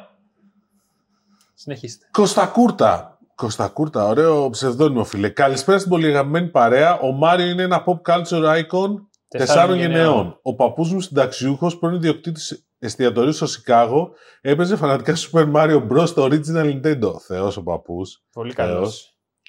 George Dimelis. Οι projectors έχουν καλή ποιότητα εικόνας μόνο σε dark room, σε φυσιολογικές συνθήκες σαλονιού. Με πόρτες και παράθυρα τηλεοράση είναι καλύτερες επιλογές για να μην τα βλέπεις όλα ξεπλημμένα. Ναι, ισχύει. Άμα βλέπεις τη μέρα τηλεόραση, αλλά τη μέρα συνήθως δουλεύεις. Οπότε mm. δεν χρειάζεται να βλέπεις, αλλά το βράδυ είναι μια χαρά.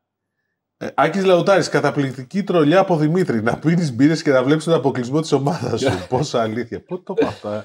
Κάπου θα το λέω. Μάλλον, μάλλον. Ε, τι, για ποιον αποκλεισμό, σε ποιο άθλημα? Για κάποιον, ναι, απ' όλα. Κώστας Μοίρα. Εδώ στη Σόφια που είμαι, σε λεωφορεία, τραμ και τρόλε, μπαίνεις μέσα και έχει κάτι μπλε μηχανηματάκια στα οποία πας, ανοίγεις το εν εφ σι στο κινητό, το σκανάρεις το μηχάνημά σου, κάνει ένα μπλίνκ και τέλος. Ούτε χαρτιά τυπώνει ούτε τίποτα. Και αν, έχει, και αν έρθει ελεγκτής, έχει ένα μηχάνημα που το σκανάρεις ξανά με το εν εφ σι του κινητού σου και που βγάζει το, του βγάζει το ειστήριο αν έχεις πληρώσει. Και στο μετρό, στις μπάρες πριν μπεις, πάλι το ίδιο. Αν και δεν είμαι σίγουρος γι' αυτό, γιατί δεν το έχω κάνει ακόμα. Και σε καμιά, σε καμιά μέρα σου εμφανίζει το ποσό από το ειστήριο στην κάρτα σου. Okay. Ναι, ρε παιδιά, αυτό είναι. Θρες, όχι και άσχημα για τις εκατόν εξήντα επτά χιλιάδες συνδέσεις, εφ τι τι έιτς συνδέσεις μόνο από Κοσμοτέ. Λογικά καμιά τροξάρα δεν θα είναι όλοι συνολικά υπάροχοι. Όχι. Δεν φτάνουν τόσοι, αλλά τέλος πάντων. Αντώνης Τορμακόπουλος, ε, είστε απίθανοι, μπράβο σας, συνεχίστε έτσι, περιμένω πάντα τον επεισόδιο. Ωραία. Μερακλής. Τζον Γκιάλαμας, Γιάννης Γκιάλαμας. Ο Γκιάλαμας, γεια σου Γιάννη. Έχω να πω πως άλλαξα από Vodafone σε Nova στη Λάρισα, χωρίς αναβάθμιση γραμμής, και βλέπω ότι οι εργαλεία σαν το ChatGPT αποκρίνουν ταχύτερα. Αυτό νομίζω δεν παίζει ρόλο η ταχύτητα εκεί πέρα. Και εγώ, εγώ το ίδιο νομίζω. Επίσης, η φράση «οργασμός από εργαλεία έι άι» μου άρεσε πολύ. Σε όλους μας άρεσε πολύ αυτό. Οι οργασμοί.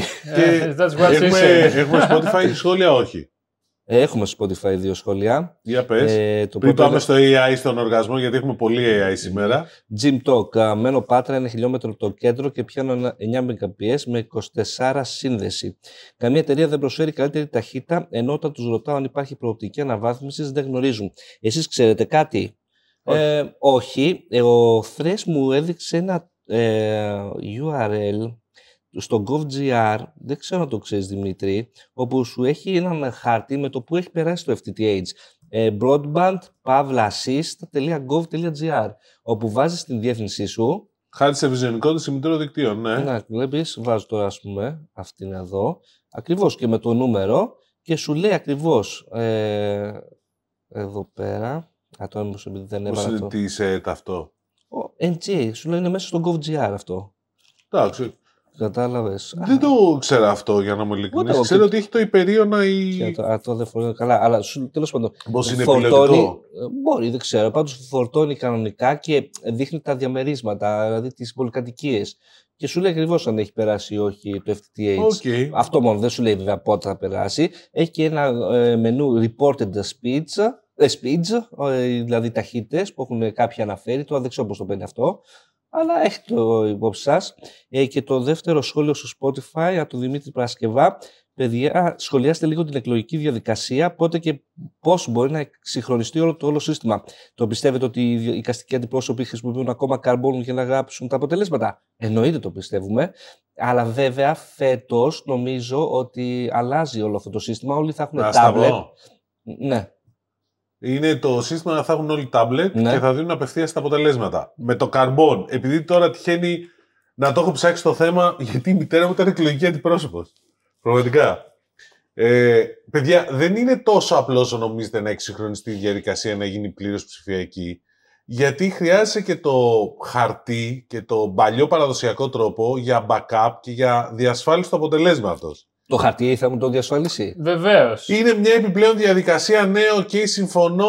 Ε, επίσης, να σου πω και κάτι άλλο. Μου στείλε ένας φίλος ένα μήνυμα τις προάλλες και μου λέγει ότι στη, στο, πολυτε, στη, στο Πανεπιστήμιο Αθηνών, στο Πολυτεχνείο, κάνουν εκλογές για τους καθηγητές, ναι, ε, ψηφιακά, με ένα σύστημα που είναι online. Mm-hmm. Και η συμμετοχή έφτασε σχεδόν το ενενήντα εννιά τοις εκατό. Ναι. Δηλαδή, επειδή ακριβώς ήταν online και δεν χρειαζόταν να πάνε να ψηφίσουν, πολύ μεγαλύτερη συμμετοχή και μου διασφαλίσει και όλα τα λοιπά. Χρειάζεται ακόμα να έχεις ένα backup για να είναι σίγουρο, γιατί πρέπει να είναι όλα ως το δυνατόν πιο διαφανή. Τώρα, τα tablets που θα είναι, ναι, θα δώσουν τη δυνατότητα στους εκλογικούς αντιπροσώπους να δώσουν πολύ γρήγορα τα αποτελέσματα. Θα έχουν όλοι tablets σε όλη τη χώρα, όλα τα εκλογικά τμήματα. Γι' αυτό και ακριβώς εκτιμάνε ότι φέτος θα έχουμε πολύ γρήγορα τα αποτελέσματα. εννιά η ώρα. εννιά η ώρα θα έχουμε την εκτίμηση του αποτελέσματος. Προσέξτε. Εντάξει. Ε, τι σημαίνει αυτό πρακτικά? Δεν είναι ότι έχουν τα αποτελέσματα από, όλε, από όλα τα εκλογικά τμήματα, γιατί αυτό είναι πρακτικά αδύνατο. Mm-hmm. Δεν ξέρω, όσοι έχουν συμμετάσχει σε καταμέτρηση, έχεις συμμετάσχει? Όχι. Εντάξει. Ευτυχώς. Λοιπόν, επειδή έχει τύχει να συμμετάσχω, που είναι μια εμπειρία, δηλαδή μια έχει φορά αξίζει να το κάνετε. Έχει πίτσα, καλή. Όχι πάντα. Εντάξει. Λοιπόν. Ε, πού πήγες, πού πήγες να το κάνεις? Στην Άφρον το το έκανα. Και δεν πέρασαν πίτσα, τι είχαν. Άλλο είναι το θέμα. Ότι έχει πολύ ενδιαφέρον ότι θα δείτε, παίρνουν τα αποτελέσματα από κάποια συγκεκριμένα τμήματα, τα οποία παραδοσιακά και με βάση αλγόριθμους, είναι κανονικό έι άι αυτό, ε, βγάζουν την εκτίμηση. Δηλαδή ξέρουν ότι υπάρχουν πεντακόσια εξακόσια τμήματα, τα αποτελέσματα των οποίων βγάζουν περίπου τα αποτελέσματα σε όλη την επικράτεια. Mm-hmm. Εντάξει, με βάση δημογραφικά στοιχεία και ένα κάρο πράγμα. Γι' αυτό και βγαίνουν τόσο κοντά. Και, σπα... και νομίζω η Singular Logic δεν έχει πέσει ποτέ έξω στην εκτίμησής της. Ναι. Ε, πάντως, ε... Οπότε εννιά με εννιά και μισή ώρα είναι θαύμα αποτέλεσμα. Η άλλη μεγάλη αλλαγή φέτος είναι ότι θα μπορείς να μην έχεις την ταυτότητά σου, την, το, αυτό το σαπόχαρτο που έχουμε όλοι, θα μπορείς, να, θα μπορείς με το Gov.gr Wallet να, ε, να το δείξει σε, καλά, στη θέση της ταυτότητας. Να σας πω κάτι, η πρόταση. Ναι, το έχουν πει, ναι, είναι μέσα. Πάρτε και την ταυτότητα μαζί αμάν, σας. Πάρε Δημήτρη, αμάν, γιατί να την πάρεις. Γιατί σου λέει θα ότι... σου πει ο εκλογικός αντιπρόσωπος, εγώ δεν τη δέχομαι. Δεν μπορεί να στο πει. Σου είδες όλη την απόφαση. Θα απο... δεις, το ό, είδα την απόφαση. Θα δεις ε. που θα έχεις ζήτημα. Παιδιά, γράψτε μας παρακαλώ πολύ στο επόμενο επεισόδιο, το σχολιάσουμε. Ναι. Εντάξει. Okay. Μαζί σας. Εγώ και εγώ θα προσπαθήσω. Όχι. Εγώ δεν την πάρω. Θα πάω με το κατευθείαν με το κινητό. Λοιπόν, να σου πω κάτι. Mm-hmm. Αν μετά ξαναγυρίσεις πίσω σπίτι, σε ξαναγυρίσεις που ευτυχώς συμψηφίζεις. Κοντά σπίτι σου ψηφίζεις. Όχι, στο εξάρχεια. Δεν, δεν, δεν τα έχω αλλάξει εγώ. Αν γυρίσεις πίσω σπίτι για να πάρεις ταυτότητα, μην με. Ναι, στείλε μήνυμα σίγουρα. Μετά. Δεν χρειάζεται, θα με δεις τι ειδήσει. Εντάξει. Λοιπόν, ε, πάμε θέματα. Πάμε θέματα. έι άι έχουμε να μιλήσουμε σήμερα πολύ. Google. Google. Το οποίο αυτή η λέξη έχει βγει ένα βίντεο ωραίο. Πώς φορέσε ο Σαντάρ. Σαντάρ ή Σούνταρ. Σούνταρ Πιτσάι αναφέρει το έι άι. Νομίζω ήταν γύρω. Σε πόσες ώρες. Στις τρεις ώρες παρουσίαση της uh, Google. Ήλες πεντακόσια είκοσι ένα. Νομίζω ναι, κοντά έπεσες. Δεν, δεν ξέρω παιδιά το νούμερο. Ναι, το, το γεγονός ότι μέχρι και στο όνομά του έχει το έι άι είναι τυχαίο. Γι' αυτό μόνο ο Τίμος μπορούσε να το σκεφτεί. Θεέ μου, θα ε? κολλήσουν όλα τα, τα συστήματα εδώ πέρα με αυτά. Τέλος πάντων. Εδώ δεν κολλάνε. Τα παλιά καλά συστήματα. Τα παλιά καλά συστήματα. Θυμάσαι πόσες φορές χρειαζόταν να βάλουμε τα Windows σε έναν υπολογιστή. Τώρα, και να βάζουμε πάντα τις δισκέτες. Ή όταν είχε βγει το Corel Draw που έπρεπε να βάλουμε ε, τριάντα δισκέτες των πεντέμισι. Θα κλάψω ρε φίλε, Άσαι, δηλαδή μου έχουν λείψει κάπου που και που.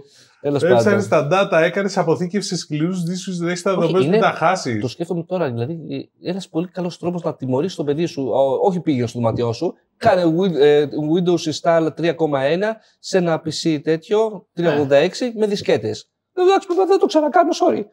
Ακόμα καλύτερα. Νομίζω επειδή ξέρει μικρά τα παιδιά σου ακόμα. Τότε μπορεί να μην το προσέλε τηλεόραση για ένα μήνα. Καλά. Μπορείς απλά να του κάνεις τέτοιο άλλο βάσανο. Θέλω να μου πάρεις καινούριο PlayStation. Ωραία. Παίξε Grim Fandango. Grim Fandango, ναι. Στο παλιό πι σι. Και άμα το τερματίσεις, τότε θα παίξεις το επόμενο. Παίξεις όντως μαγκόρια. Εδώ πέρα απέναντι έχει άλλα παιχνίδια. Ζακ Μακράκεν, το πρώτο νομίζω της Λούκα Καλό. Ιντι. Ε, το Xenomorph. Xenomorph. Oh, ξέρεις ποιο μου έχει μείνει. Kick Off δύο βέβαια. Ξέρεις ποιο μου έχει μείνει. Νομίζω το έχουμε ξαναπεί. Ε, όχι, το ξέχασα. Να το βάλτσα είμαι. Combat Aces, Air Combat Aces. Πολύ ωραία. Χαμός. Λοιπόν, ε, για την Google έχει χαμός. Τι σου άρεσε. Τι σου άρεσε. Ας πω. Εκτός από το Fold. Ε, παιδί μου, άκουσα και κάποιες. Άσε τα hardware μόνο. Α, συγγνώμη, συγγνώμη. Ε, τώρα τι να μας ενδιαφέρουν τα hardware. Το Fold, οκ, okay, είναι ένα πολύ ωραίο ε, foldable. Το οποίο όμως ξέρουμε δεν θα έρθει η Ελλάδα επίσημα. Κάνα τα μετά για τα φόρμα χίλια οκτακόσια δολάρια. Έχει ένα form factor κοντά σε αυτό του Oppo, του Find εν, όχι ναι. του Flip. Εντάξει, είναι δηλαδή μικρούλι. Ε, Κλείνανε τα bezels μέσα. Άρα, με, τι σου έκανε εντύπωση από την Google. Τα έι άι projects. Το right your... Ότι προσπαθεί, ας πούμε, απαντάει στις κινήσεις της Microsoft και της OpenAI. Help me write an email, πώς ήταν. Ναι, ε, help me write an email. Ε, μετά...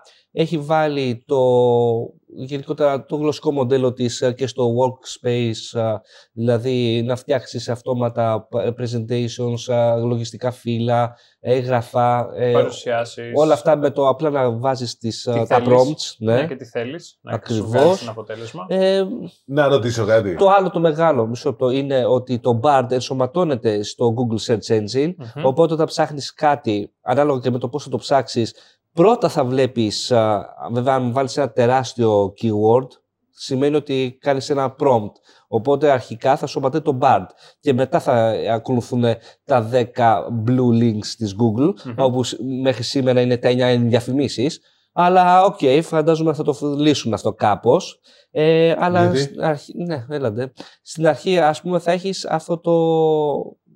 το αποτέλεσμα που σου δίνει το Bard, εντάξει, σε εντάξει. conversational έι άι. Αυτό, ναι, αυτό που έκανε πάρα πολύ εντύπωση σε όλο αυτό το πες. Κομμάτι είναι ότι σε όλη την παρουσίαση, ενώ μέχρι και πέρυσι αναφερόταν στο Google Assistant σαν το, το μέγιστο πράγμα, δεν αναφερθήκε τίποτα, ούτε καν λέξη δεν αναφερθεί στο, στη λέξη Assistant. Κάτι. Ναι. Να, να ρωτήσω κάτι, η άποψή σας, αυτή είναι η δική μου άποψη θα πω. Μήπως η Google ε, φο... έχει ανησυχήσει πάρα πολύ από αυτήν την ιστορία με την OpenAI και τη Microsoft? Κοίτα, δεν μπορεί να μην έχει ανησυχήσει. Όχι, εννοώ υπερβολικά. Δηλαδή, αυτό που λέει ο Τίμος τρέμει. Δηλαδή, όπως είπε ο Τίμος, το Google Assistant δεν το ανέφερε καν. Ε, Ωραία. Το παλιά το αναφέραμε γιατί έπρεπε να απαντήσουμε στη Siri. Ε. Αυτό που λες ότι έβγαλε, πάμε και ενσωματώνουμε το, το ελ ελ εμ στο, στο Google Workspace.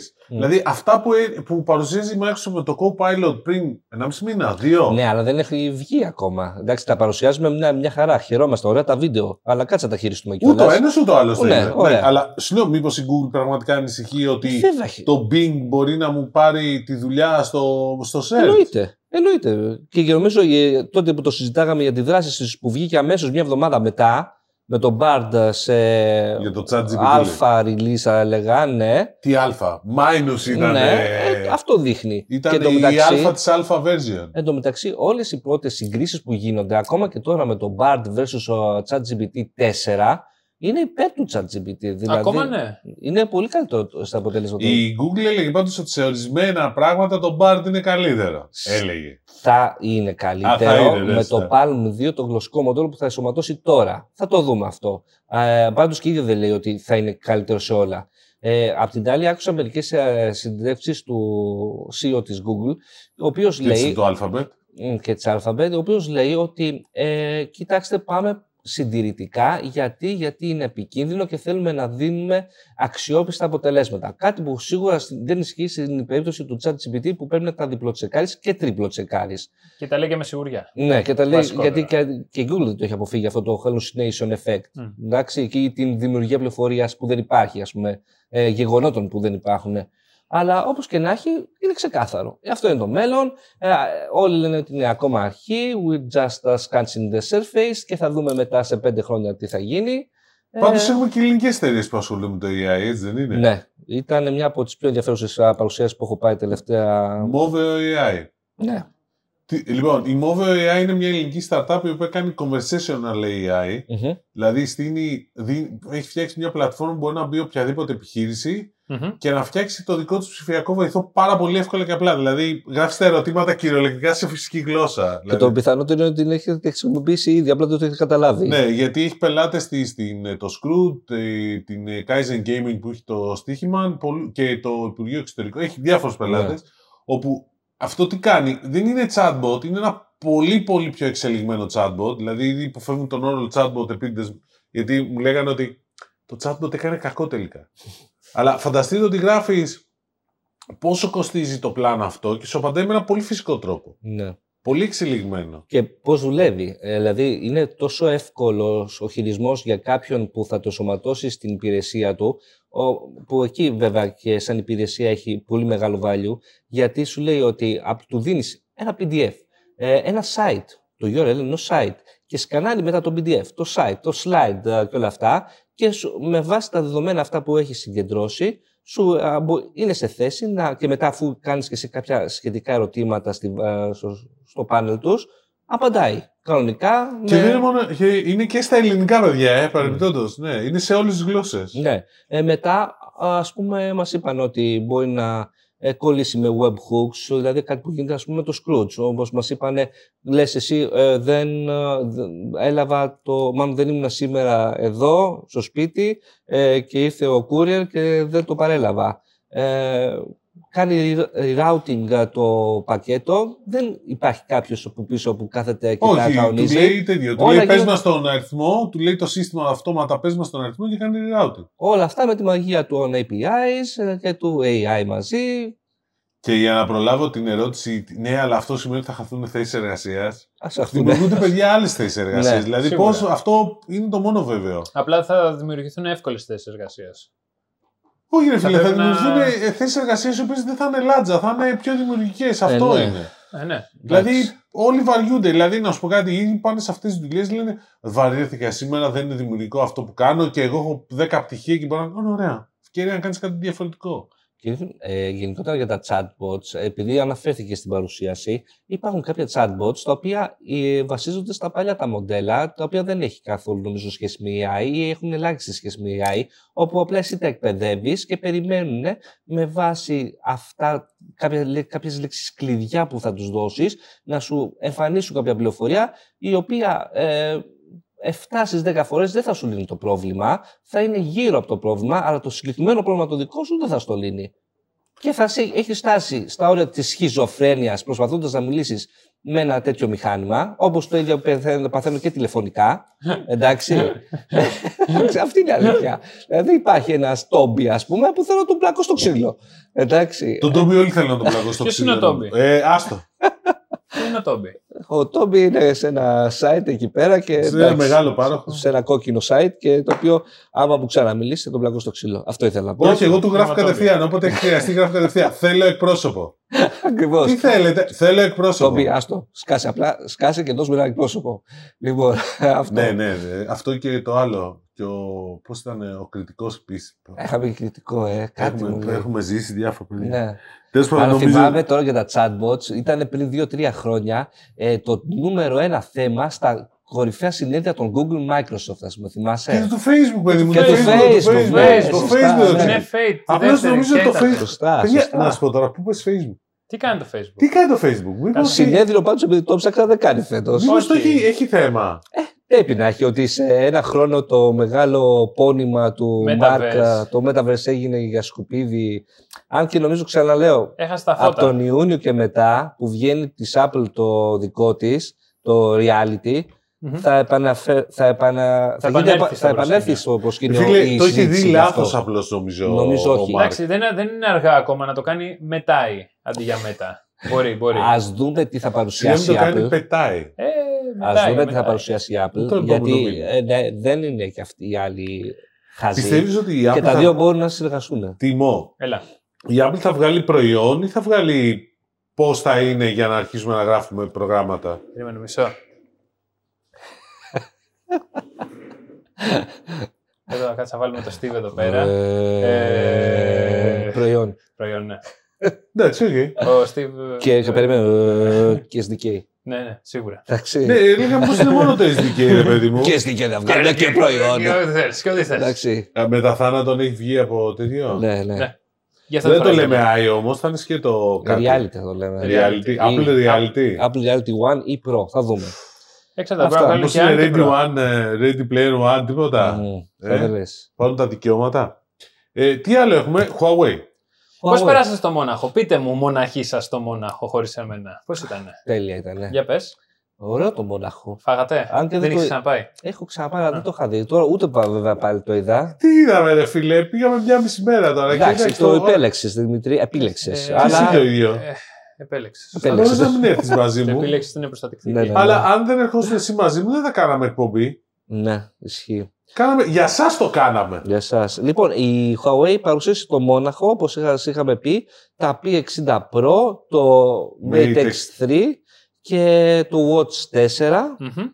Ε, αυτά. Και κάτι laptops βέβαια που δεν πρόκειται να έρθουν Ελλάδα. Δεν ξέρουμε πότε θα έρθουν Ελλάδα. Το Watch τέσσερα έρχεται σύντομα, ωραίο. Watch τέσσερα φοβερό. Φοβερό. Φοβερό. Είναι και ελαφρύ. Ε, έχει, είναι το, αυτό που θα έρθει πιο αργά, νομίζω, από όλα. Τέλος Ιουνίου. Μέσα. Τα πι εξήντα πρέπει να έχουν έρθει, έτσι. Α, τέλος Ιουνίου. Ναι, πι εξήντα το... τώρα βγαίνει δεκαπέντε Ιουνίου. Αυτό είναι κουφό. δεκαπέντε Ιουνίου yeah. το, το πι εξήντα. πι εξήντα Pro. Μία εβδομάδα όχι πριν. Όχι δεκαπέντε Ιουνίου. δεκαπέντε Μαΐου. Α, ναι, χθες βγήκε. Ναι, απλά το κούλο ήταν ότι στην παρουσίαση mm-hmm. ανακοινώθηκε ότι για είκοσι δύο Μαΐου. Και λέμε στους. Okay. Ε, Στην ελληνική Huawei, ρε παιδιά, είκοσι δύο ή δεκαπέντε. δεκαπέντε. Όπα, λέω Ελλαδαρά, μια εβδομάδα πριν. Prequel. Πριν, okay. Εμείς, εμείς και, και, το, και το Mate εξ τρία θα έρθει ναι, δεκαπέντε. Mate X, ε, λοιπόν, πάμε ένα-ένα. πι εξήντα Pro, η κάμερα δεν υπάρχει. Όχι, όχι είχε η κάμερα, την είδα. Ας πούμε, γιατί τι έχουμε κάνει δηλαδή και έχουμε τον τύπο μαζί μας, πες μας τι έχουμε. Και έχει τίποτα, λέει και fanboys εντελώς. Για πες. Για την κάμερα. Εντάξει, η κάμερα, ένα απλό θα πούμε, ε, είναι νούμερο ένα στο DxOMark. Τέλος, εκεί πέρα της συζήτησης. Βάζει όλες τις υπόλοιπες κάμερες κάτω και τις πατάει. Ναι. Okay. Δεν είναι η πρώτη φορά που το κάνει. Εντάξει. Oh, πάντα το κάνει. Ωραία. Δε... χίλια τριακόσια ευρώ κινητό. Ναι, εμένα μου αρέσει πάρα πολύ αυτό το πίσω μέρος. Ε, ναι. Είναι σαν μάρμαρο, το λένε φίντιτσι, το υλικό. Δεν το ήξερα. Ε, το, ναι, το οποίο είναι όμως διαφορετικό σε κάθε συσκευή. Δηλαδή, κάθε συσκευή, ναι, είναι λίγο διαφορετική. Αυτό, νομι... αυτό νομίζω ότι μεταξύ είναι υπερβολή. Εντάξει, όταν παραλέει. Αλλά έχει τόσα πολλά εκεί πι εξήντα Pro και έβασε το ένα δίπλα το άλλο και πραγματικά. Ναι, εντάξει, διαφορετικό. Δεν φανταστείτε τώρα ότι είναι. Δηλαδή πρέπει να το προσέξεις για να καταλάβεις ότι είναι διαφορετικό. Ε, αλλά είναι διαφορετικό. Είναι διαφορετικό. Αυτό δεν είναι. Είναι κάτι τρελό, ας πούμε. Δηλαδή είναι μοναδικό. Κατάλαβες. Ανεπανάληπτο. Ε, το, στο μαύρο χρώμα έχει αστερόσκονη. Κάπως έτσι θα το πω. Ναι, έχει κάπως διάφορα άκουλα. Αλλά πες μου λίγο πώς είδες το Mate εξ τρία. Παιδιά, ε, νομίζω ότι είναι όπως θα έπρεπε να είναι το, το foldable. Εντάξει, δηλαδή το διπλώναμε και ήταν ένα κανονικό smartphone. Όχι foldable απ' έξω, στα έξι κόμμα επτά ίντσες οθόνη. Ναι, έχει τις διαστά. επτά. έξι, ο, α, εμ ες. Ή έξω η οθόνη. Ναι, ναι, έξι κόμμα επτά ίντσες οθόνη, παιδιά, το οποίο και όταν το άνοιγες ήταν επτά κόμμα οκτώ, κάτι τέτοιο, ρε, αλλά απ' έξω ήταν λες και έχεις ένα κλασικό smartphone. Όταν το δίπλωνες, έχει τις διαστάσεις ε, και το βάρος ενός κανονικού. Δηλαδή το πάχος του το έβαλα εγώ με ένα Xiaomi, Xiaomi δώδεκα Pro, παιδιά. Είναι ελάχιστα πιο ναι. ε, χοντρό το, το, το Huawei, το Mate εξ τρία. Ελάχιστα όμως, όταν λέμε ελάχιστα, ελάχιστα. Και είναι και αδιάβροχο. Και είναι και αδιάβροχο. Βέβαια, δύο χιλιάδες διακόσια, καλή κάμερα όμως. Ναι, ναι. Γενικώς. δύο χιλιάδες διακόσια. Ναι. διακόσια ενενήντα εννιά. Εντάξει. Εντάξει. Για, για foldable πολύ καλό. Ε, εντάξει. Το ε. πρόβλημα και με το πι εξήντα Pro και το Mate εξ τρία είναι τα apps. Είναι τα Υπήρξε apps. Μια πολύ ωραία αναφορά στην παρουσίαση γενικότερα ναι. για το App Gallery και γενικότερα το θέμα του με το οικοσύστημα της uh, Huawei. Αναφέρθηκε ότι αυτή τη στιγμή είναι το νούμερο τρία. Οκ, okay, το ξέρουμε αυτό. Ότι έχει πεντακόσια ογδόντα εκατομμύρια ενεργούς χρήστες, σωστά λέω. Ε, εντάξει, τώρα αυτό είναι και πεντακόσια ογδόντα εκατομμύρια συσκευές. Αν σκεφτείς ότι. Ωραία, πολλοί εντάξει. έχουμε και μια συσκευή πλέον Huawei. Πες πολλά εκατομμύρια ενεργούς χρήστες. Ε, και ότι καλύπτουν τα κενά. Τέλος πάντων, εγώ μαθαίνω ότι ναι. γενικότερα και τώρα, θα σας το πω ένα, μπορεί να το ξέρετε ήδη βέβαια γιατί είστε καλύτεροι, ε, άμα πάτε στο App Gallery, στην Huawei συσκευή σας και δηλώσετε ε, χώρα Βουλγαρία, ε, η Huawei τεστάνει με μερικές χώρες όπως τη Βουλγαρία, ένα σύστημα όπου έχει ενσωματώσει το Gbox. Ε, το Gbox είναι ένα, θυμάστε, κάτι εναλλακτικό του. Πώς λέγω το άλλο, του G-Space. Μπράβο, αλλά πολύ καλύτερο το Gbox. Το Gbox εγώ το κατέβασα χωρίς να αλλάξω χώρα. Ναι, εδώ σου λέω δεν χρειάζεται πλέον να τα κάνεις όλα αυτά. Εσύ το κατέβασες, εγώ δεν σου λέω αυτό. Σου λέω ότι πλέον, άμα πες δεν το κατεβάσεις το Gbox, πας στο App Gallery, εντάξει. Ναι. Και αλλάξεις την χώρα, βάλεις ας πούμε Βουλγαρία, ε, μετά. Κάποιοι σου εμφανίζονται εφαρμογές όπως ας πούμε τα Google Maps, όπως οι εφαρμογές της Google. Και μπορείς να τις κατεβάζεις από το App Gallery και κάνει εκείνη τη στιγμή εγκατάσταση και το Gbox την πρώτη φορά. Και κάνει ε, κανονικά, ε, τοποθετεί το εικονίδιο μαζί με όλα τα υπόλοιπα. Δεν είναι δηλαδή σαν το G-Space. Α, δεν το έχει μέσα στο Gbox όπως έχει τώρα το Gbox. Το βγάζει δηλαδή, έξω, το κατευθύνει το εικονίδιο. Ναι, σαν νέα γεννής εφαρμογή. Και μάλιστα. αυτό θα το επεκτείνουν, έμαθα, ε, και θα, θα, παρα, θα περιλαμβάνει και το Play, το Play Store. Έμαθα ότι αυτή τη στιγμή έχουν βάλει οι Αμερικάνοι πύραυλο και έρχεται προς τα εδώ. Με αυτά που λες. Αλλά οκ. Okay, άμα και το... τίποτα άλλο θα χαθεί εδώ άμα πέρα. Άμα δουλέψει και... αυτό έτσι όπως ακούω ότι θα δουλέψει, δηλαδή ότι θα βάζεις και έτσι στο Play Store. Οπότε τέλος με τα κενά των εφαρμογών θα μπορείς να βάλεις κανονικά όλες τις εφαρμογές και του Gov.gr και όποια άλλη γουστάρεις, ας πούμε. Ε, τότε εντάξει, δεν υπάρχει κανένα θέμα. Υπάρχουν ελάχιστα θέματα, ας πούμε, του Android Auto που νομίζω δεν είναι αυτό για πολλούς. Ναι. Αυτό. Για να το δούμε. Πάντως. Ε... Έχει αρκετό, πώς τον είναι, είναι δύσκολο βέβαια κάτι τέτοιο να προχωρήσει, αλλά για τους φανατικούς που θέλουν το καλύτερο, ένα από τα καλύτερα ας πούμε, που θέλουν την καλύτερη κάμερα. Αυτή τη στιγμή, άμα λέει το Dixon Mark είναι καλύτερη, ε, είναι καλύτερη, απλά πράγματα, παιδιά, δεν μην το συζητήσουμε και πολύ. Και το στο foldable, γενικότερα νομίζω αυτή τη στιγμή έχει το καλύτερο form factor. Το foldable είναι πάρα πολύ ωραίο, παιδιά, πραγματικά. Πραγματικά πάρα ναι. πολύ ωραίο. Αλλά η τιμή θα είναι πολύ ψηλή. δύο εκατό, εντάξει. δύο χιλιάδες διακόσια. Sorry, ναι. Και το περιμένω και το Watch. Το Watch το οποίο κάνει και ηλεκτροκαρδιογράφημα. Και τι άλλο περιμένεις. Ε, τι άλλο περιμένω. Δεν περιμένεις το Rogue ελ άι. Α, και αυτό περιμένω. Ε, και αυτό, και αυτό τι μου, για πες μας. Τι να πούμε, είναι ότι είπαμε και στο προηγούμενο επεισόδιο, στο προ-προηγούμενο. το handheld της Asus, το αρ ο τζι Ally, το οποίο θα φέρει την επανάσταση, όπως φαίνεται, στο video gaming του Το χεριού. Δοκίμασες. Όχι. Όχι. Ο Κώστας θα το δοκιμάσει κάποια στιγμή. Κάποια στιγμή το περιμένουμε. Το περιμένουμε, να το δοκιμάσουμε. Ναι. Αλλά... Εντάξει, από την παρουσίαση αυτό που μάθαμε ήταν την τιμή του που δεν ξέραμε, υποτίθεται. Δεν ξέραμε. Αλλά δεν την ξέραμε. Α, δεν την ξέραμε. Ναι, πόσο είναι? Είναι δύο εκδόσεις. Mm. Η απλή που έχει το απλό chipset, ε, το οποίο τελικά δεν ήταν κάτι custom. Όχι. Mm. Δεν ξέρω γιατί το, το πήγε έτσι. Ε, θα έχει εξακόσια ενενήντα εννέα. Ε, και η, πιο, η μεγαλύτερη έκδοση που απλά αλλάζει το ες ο σι, δηλαδή το chipset που είναι πολύ πιο δυνατό, mm-hmm. ε, που πιάνει οκτώ τεραφλόπς, ναι. πάει στα επτακόσια ενενήντα εννέα. Δηλαδή δεν το συζητάμε τώρα για εκατό ευρώ διαφορά. Και είναι κανονικός υπολογιστής, έτσι, είναι Windows έντεκα. Ακριβώς. Και εννοείται ότι αρχικά βγαίνει αυτό, η extreme έκδοση. Ναι. Εσύ τώρα κοιμήσου λίγο. Όχι, όχι, θέλω να σε ρωτήσω κάτι, επειδή στο ταξίδι είχατε πάθει μια παράκρουση με τον το... το Δημήτρη, με τον Emulator. Αυτό δεν θα πεις μετά. Να σου πω λίγο το ρογκαλάι. Ότι... Επειδή ταιριάζει και με αυτό που είμαστε εδώ πέρα, για να το κλείσουμε. Ναι, η... πώς το λένε, η... το ρογκαλάι, τα specs του είναι πολύ καλύτερα από το Steam Deck. Σίγουρα. Και νομίζω από όλα τα άλλα στον χώρο αυτό. Ναι. Ε, βέβαια τώρα νομίζω ότι με δεδομένο αυτό το chipset της έι εμ ντι, ότι προορίζονται για ακριβώς αυτό το form factor του gaming. Του gaming θα βγουν πολλά. Ε, το, το βασικό είναι ότι μπορεί να συνδεθεί και με εξωτερική κάρτα γραφικών σαράντα ενενήντα με το ROG Pack, πώς λέγεται. H, το ROG H G Mobile. H G Mobile. H G Mobile, ναι, που ναι, το θα είδαμε. Έχει GeForce σαράντα ενενήντα. Ναι. Από εκεί πέρα θα μπορεί να προσθέτει έξτρα. Αλλά γενικότερα σκεφτείτε το σαν ένα μινι υπολογιστή. Δηλαδή, όπως έδειξαν, ναι, όπως έδειξαν και στον υπο, στο, στην παρουσίαση, έβαζε ένα έιτς ντι εμ άι καλώδιο ε, πάνω του. Και πήγε, και, και πήγε στην οθόνη και είχες κανονικά Windows έντεκα. Mm. Full Windows έντεκα, καμία παραχώρηση εκεί πέρα. Όχι, όχι, εκατό τοις εκατό. Ναι. Είναι, ήταν όντως αυτό μπορεί να αλλάξει τα δεδομένα του πι σι, του φορητού και όλου του κομματιού mm-hmm, αυτού. Mm-hmm. Δηλαδή είναι πολύ δυνατό για να αναλύσει. Τα παιχνίδια εννοείται ότι τρέχουν σε Full έιτς ντι ανάλυση. Τώρα, το μέγα θέμα με την μπαταρία, υπήρχε ένας λόγος που η Asus δεν αναφερόταν πολύ, είναι γιατί δεν έχει καμία μεγάλη διαφορά από αυτή του Steam Deck.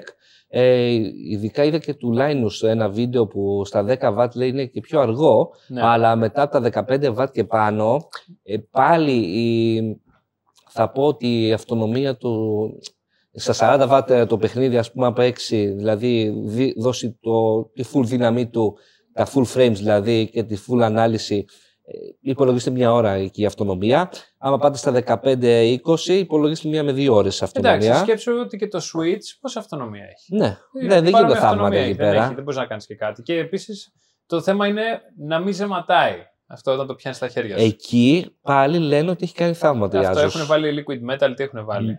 Ναι. Οπότε, και πάλι... είναι και πιο ελαφρύ από το Steam Deck. Ναι. Γιατί το, ακόμα και το Switch μετά από κάποια φάση ακούστηκαν να επιστρέφουν. Ναι. Και το Switch εν τω μεταξύ είναι δεκαετίας. Ε, Τι κοντεύει, είναι. Κοντεύει. Ε, ναι, εντάξει. εντάξει. Τι να αυτό. Τώρα αυτό που λέει ο Δημήτρης. Για πες λίγο για τον emulator. Μιας σχήμα και εδώ πέρα, δηλαδή. Ωραίο, ωραίο ήταν. Ναι. Δεν είναι emulator. Είναι συσκευή. Ποια θυμάσαι, στις νέες συλλογές. Ήμασταν στον ταξίδι εδώ στο Μόναχο, ε, διάφοροι δημοσιογράφοι και βγάζει ο Δημήτρης ο Καραϊτσός από το Ιντερνετ. Ανμπερνίκ αρ τζι τρία πέντε εξήντα έξι. Βγάζει παιδιά ένα πραγματάκι το οποίο έμοιαζε με Game Boy σε μέγεθος. Και επειδή είναι μουλός με τα emulators αυτός, του λέω τι είναι αυτό. Και αρχίζει και μου το δείχνει και είναι ένα. Αρχίζει και έχει παιχνίδια, αλλά μιλάμε. Χιλιάδες παιχνίδια μέσα, παλιά. Ναι, έχει το έχει φορτώσει πολλά emulators, τα οποία έχει αγοράσει νόμιμα και τα οποία ας όχι, πούμε είχε τα παίζει. Όχι, έχει πολλά νόμιμα μέσα το ίδιο. Ναι, απλά αλλάζεις κάτι firmware μου εξηγούσε ναι, ναι. τέλος πάντων. Ε, εννοείται Game Boy, Game Boy Colors, Game Boy Advance, Super εν ι ες, PlayStation ένα, δύο νομίζω. Και όλα αυτά παίζεις αυτή την οθόνη των επτά ιντσών είναι. πέντε, κάτι. πέντε, κάτι. Δηλαδή από τη στιγμή τρία κόμμα πέντε άι πι ες. Παιδιά που είσαι τέσσερα. Ναι. Εκείνη τη στιγμή, μέσα, στο, σε μια, σε μέσα σε είκοσι τέσσερις ώρες πρέπει να φύγανε τέσσερα με πέντε άτομα πήγανε και το αγοράσαμε. Το αγοράσαμε το online, πενήντα ευρώ. πενήντα ευρώ. Ποιος είναι πραγματικός influencer τελικά, στο ξανασκεφτούμε. Ο Καρέτσος. Ο Καρέτσος, Δημήτρης Καρέτσος. Μπράβο Δημήτρη. Ευχαριστούμε Δημήτρη. Ευχαριστούμε, Δημήτρη. Όχι, εγώ δεν το πήρα, οπότε εγώ δεν χρειάζεται. Θα το πάρεις. Θα το πάρεις και γιατί. Έτσι. Όχι. Κάντο μου δώρο. Έτσι δεν είναι. Εντάξει Δημήτρη. Εντάξει Δημήτρη. Λοιπόν, θα σταματήσουμε εδώ. And one last thing.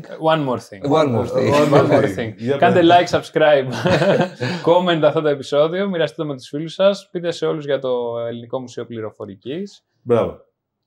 Και θα τα πούμε στο επόμενο επεισόδιο. Καλές εκλογές. Καλή ψήφο. Καλή, Καλή ψήφο. ψήφο. Μπείτε και σε site να σας συμβουλεύσουν τι να ψηφίσετε. Μην ψηφίσετε. Και χαιρετισμούς στο νομικό αγγελούδι που τραβάει την ανηφόρα για ακόμα μια φορά. Και ελπίζουμε να είναι σε καμιά φορευτική επιτροπή και να πείσει. Μακάρι. Γεια σας.